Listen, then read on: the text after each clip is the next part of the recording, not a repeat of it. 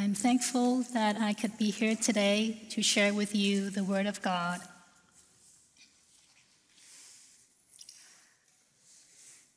We are in this series, Taste and See. This is one of my favorite verses in the Bible, Psalm 34 8. Taste and see that the Lord is good. And today's message is also on tasting and seeing. In particular, it is seeing the healing of Jesus on the lame, the blind, the crippled, and the mute, and also of tasting, tasting bread and fish. So let us start by reading the Word of God. I'll be reading from the ESV translation, but you're welcome to open your Pew Bible We'll be reading from Matthew chapter 15, verses 29 to 39. May I invite you to all stand with me and we'll read the Word of God together.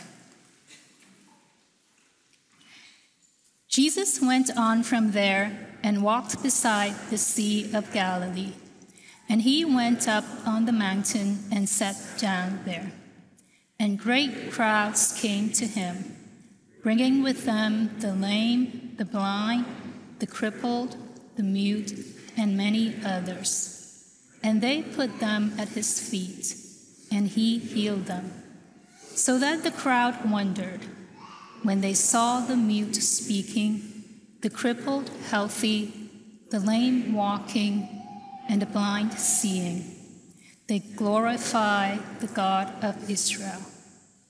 Then Jesus called his disciples to him and said, I have compassion on the crowd because they have been with me now three days and have nothing to eat. And I am unwilling to send them away hungry, lest they faint on the way. And the disciples said to him, Where are we to get enough bread in such a desolate place? to feed so great a crowd. And Jesus said to them, How many loaves do you have? They said, Seven, and a few small fish. And directing the crowd to sit down on the ground, he took the seven loaves and the fish, and having given thanks, he broke them and gave them to the disciples and the disciples gave them to the crowds. And they all ate and were satisfied. And they took up seven baskets full of the broken pieces left over. Those who ate were 4,000 men, besides women and children. And after sending away the crowds, he got into the boat and went to the region of Magadan. This is the word of God. Praise God. Please be seated.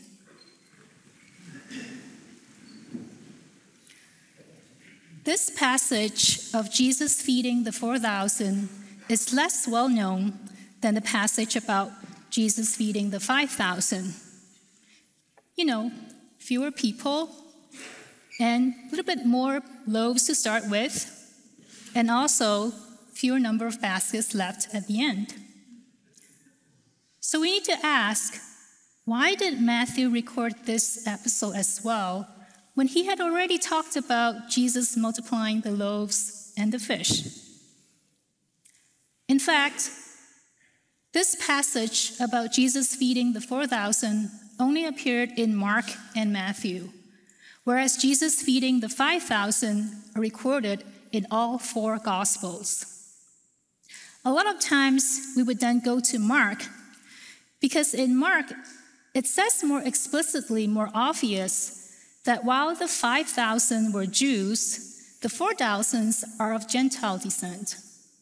So we would bring that light and back into the Matthew passage. Because in Matthew, we're not so sure whether these 4,000 men plus women and children are Jews or Gentiles. But because of what we know from Mark, we would read Matthew in light of that, and we would find, would try to look for indications of these 4,000 being Gentiles. And we see that in the feeding of the 5,000, 12 baskets were leftovers, 12 tribes of Israel. Where in the feeding of the 4,000, seven were leftovers. Seven represents a perfect number, hence, all of God's creation, Jews and Gentiles. Or we may also notice that the crowds, they praised the God of Israel. And we might think, oh, these must not be Jews, because they're praising the God of Israel. Whereas if Jews, they would say they praise their God. But then in the Bible, we also see that Jews refer to their God as God of Israel.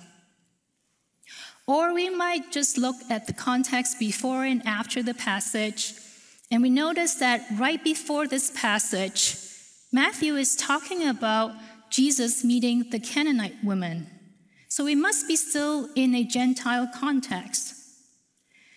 So, with that light, we look at this passage and we say, yes, the radical hospitality is to break our cultural norms to step out of our comfort zone, to love and be hospitable and compassionate towards people who are not like us, who are different from us, maybe in their culture, maybe in their ethnicity, in their religion, or how they dress, how they talk, or how they live.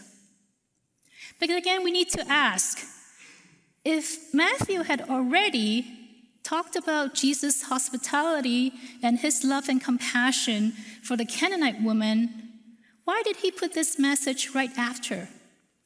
If Matthew had already talked about Jesus multiplying for the 5,000, why did he put another one here?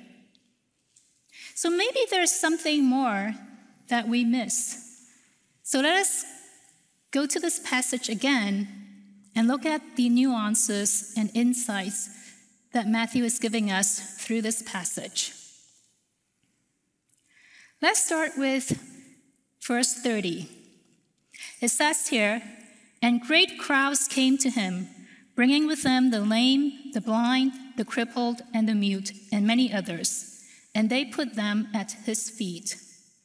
Here, if you notice in this verse, Within this 4,000, and of course we know that it's just 4,000 men plus women and children, but within this group, there are actually two subgroups. They're the ones who need healing the lame, the blind, the crippled, and the mute. These are the people who need Jesus to help them, to heal them. And then there's also their companions the companions who brought their friends and family to come to Jesus, to bring their friends and family to Jesus for Jesus to heal them. Two groups of people within the 4,000 the sick and also the companions. And in verse 31, it says that so that the crowd wondered when they saw the mute speaking, the crippled healthy, the lame walking, and the blind seeing, and they glorify the God of Israel. Here in particular is talking about the companions of the sick. They wondered when they saw the mute speaking, the cripple healthy, the lame walking, and the blind seeing. They saw and they wondered, or in other translations, and they marveled, or that they were amazed they were amazed at what they saw. What a spectacular sight! Jesus healed my friend. Jesus healed my family. Now, when we go into Jesus multiplying the loaves and the fish, which in itself is another spectacular sight seven loaves of bread and some fish, and Jesus multiplied it, and 4,000 plus women and children they all ate. In verse 37, Matthew said, And they all ate and were satisfied. Notice here that Matthew did not say that they all saw Jesus multiplying the loaves and the fish and they were amazed. No, Jesus said they all ate. And that would include both the sick and their companions. They all ate and were satisfied. Now, let us look at each of these groups separately. We'll first look at the companions of the sick. They saw what Jesus did to their friends, and they were amazed. They ate, and they were satisfied. What's the difference between being amazed and being satisfied here? Amazed is, wow, I see what Jesus just did. Wow, what a spectacular sight. And, you know, being amazed at what they see in itself is worth all the praise and glory to God, as they did in Matthew 15:31, that they glorified the God of Israel. But seeing what Jesus did to their friends and family, it remains a spectacular sight, an experience of the third person, an experience of the eye, something that they see happen to somebody else. But then it's different with the eating of bread and fish. They were satisfied, not just full, but we can translate that word into full, but then in most translations, it's translated as satisfied. They were satisfied. I'm sure you know the difference between being full and being satisfied. Being full is, yep, I filled my tummy, good. But being satisfied is more than just a physical body feeling. Satisfied they were satisfied in their heart and in their soul. The hospitality of Jesus, his compassion, his love, is not only to amaze the eye, but also to satisfy the soul. It's not just a third person experience, it is also a first person experience, a first hand experience. Jonathan Edwards, in his book, Religious Affections, he talks about knowing about honey versus tasting honey. He said that our experience of God needs to go beyond a, spectac- a speculative knowledge to a sensible knowledge. This is what he wrote He that has perceived the sweet taste of honey knows much more about it than he who has only looked upon it and felt of it tasting the sweetness of God in our heart. Brothers and sisters, have you tasted the sweetness of God in your heart? Have you experienced firsthand being satisfied by Jesus' hospitality, his compassion, and his love to you? Or have you only experienced it as a third person seeing or listening or hearing some other people's testimony or reading it in the Bible. The hospitality of Jesus is not to amaze the eye only, it is also to satisfy the soul. Next, let's go into the group of people who were sick and were healed by Jesus. Now, maybe you too have experienced firsthand something amazing in your own life just like what they did the mute now speaking, the cripple healthy, the lame walking, and the blind seeing. Maybe God has saved you in a car accident, that He had healed you from a deadly disease, or He restored a dead relationship, or led you to a new job. And like those in the 4,000 who were healed by Jesus, this is definitely both amazing and satisfying. This is a mountaintop experience that you would never forget and that you would keep testifying for the rest of your life. God intervenes in those special moments of great needs. But how about your everyday, ordinary, simple, mundane lives, like eating bread and fish? I mean, when you read this passage, Jesus did not turn water into wine. He did not change the bread and the fish into steak and a five course meal. He just multiplied it, and they ate and they were satisfied. The hospitality of Jesus is not only for special moments of great needs, it is also for our ordinary, mundane lives. Now, if you can only see Jesus' hospitality in those special moments um, in your life, you can only see Jesus' hospitality in those times of great needs. Be careful, because it might mean that you're not being sensitive to God's work in your everyday life, or even that you only trust God in big things, that you only go to God in big things and you feel that, oh, I can handle everyday life. I can handle like simple, mundane things. I don't need God. Be careful because this is an indication of your pride. Like we sang this morning, we surrender all to Jesus.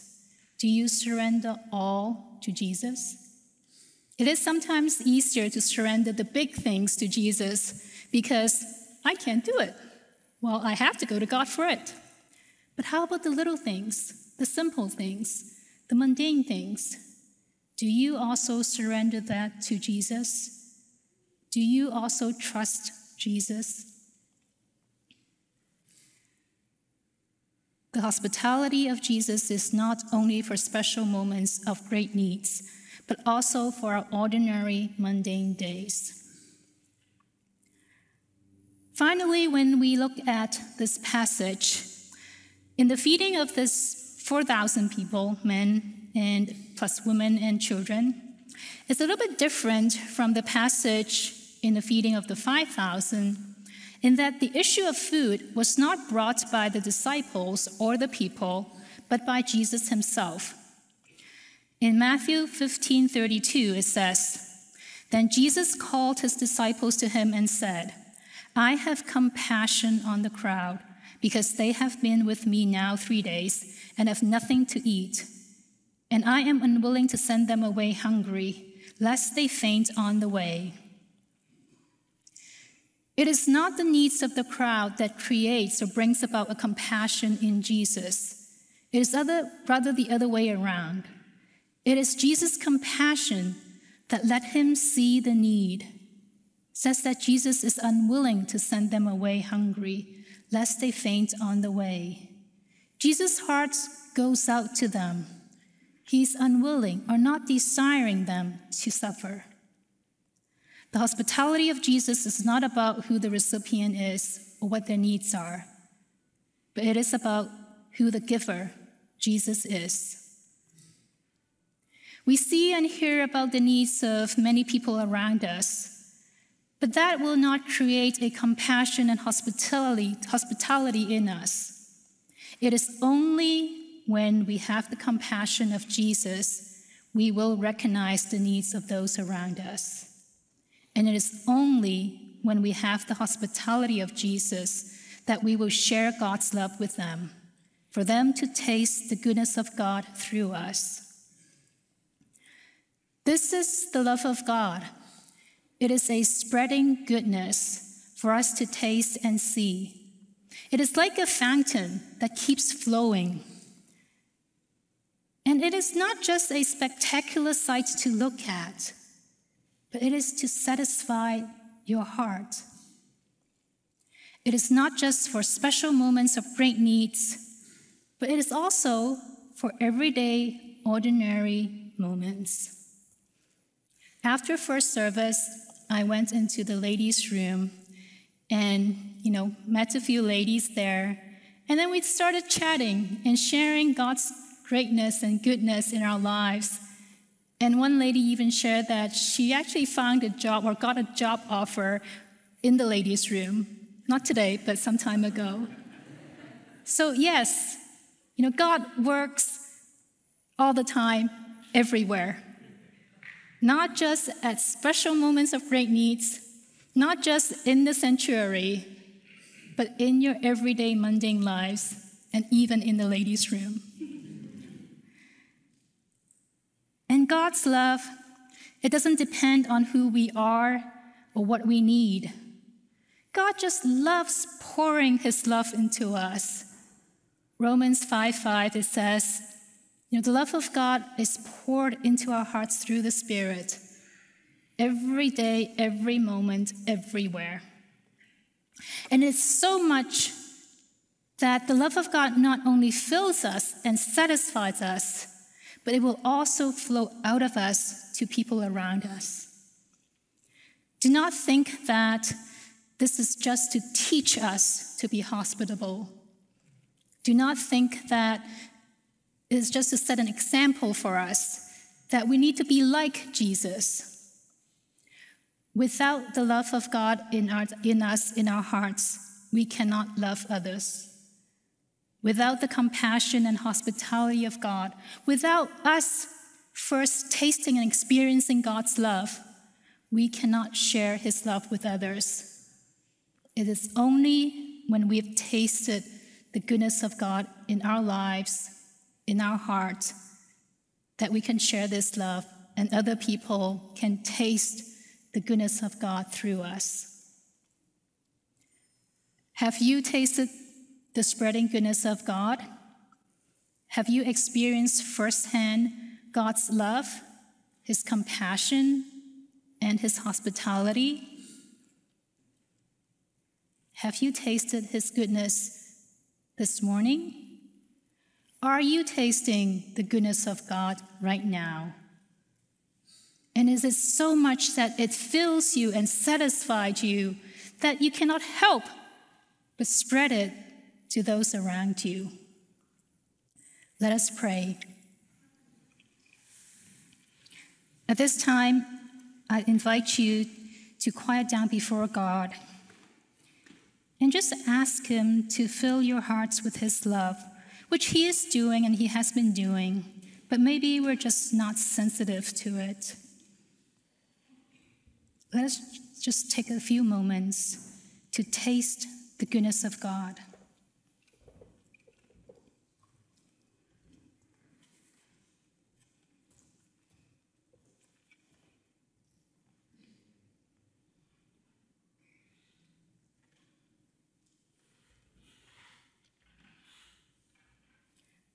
Father, I thank you because you are hospitable, you're compassionate, and you are love.